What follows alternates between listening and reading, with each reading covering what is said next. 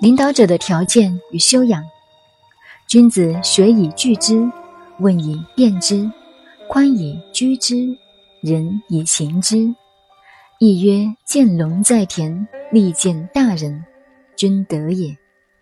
这里解释乾卦九二爻的“见龙在田，利见大人”，是君德也。领导人必须具备的条件与修养：第一要学。学以聚之，学问是累积起来的。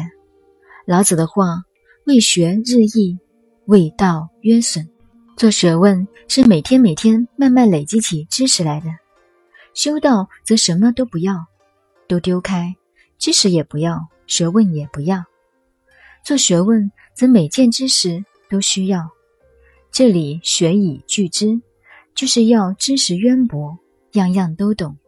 问以辨之，要好问，到处请教，以能问于不能，这是儒家常常提到的。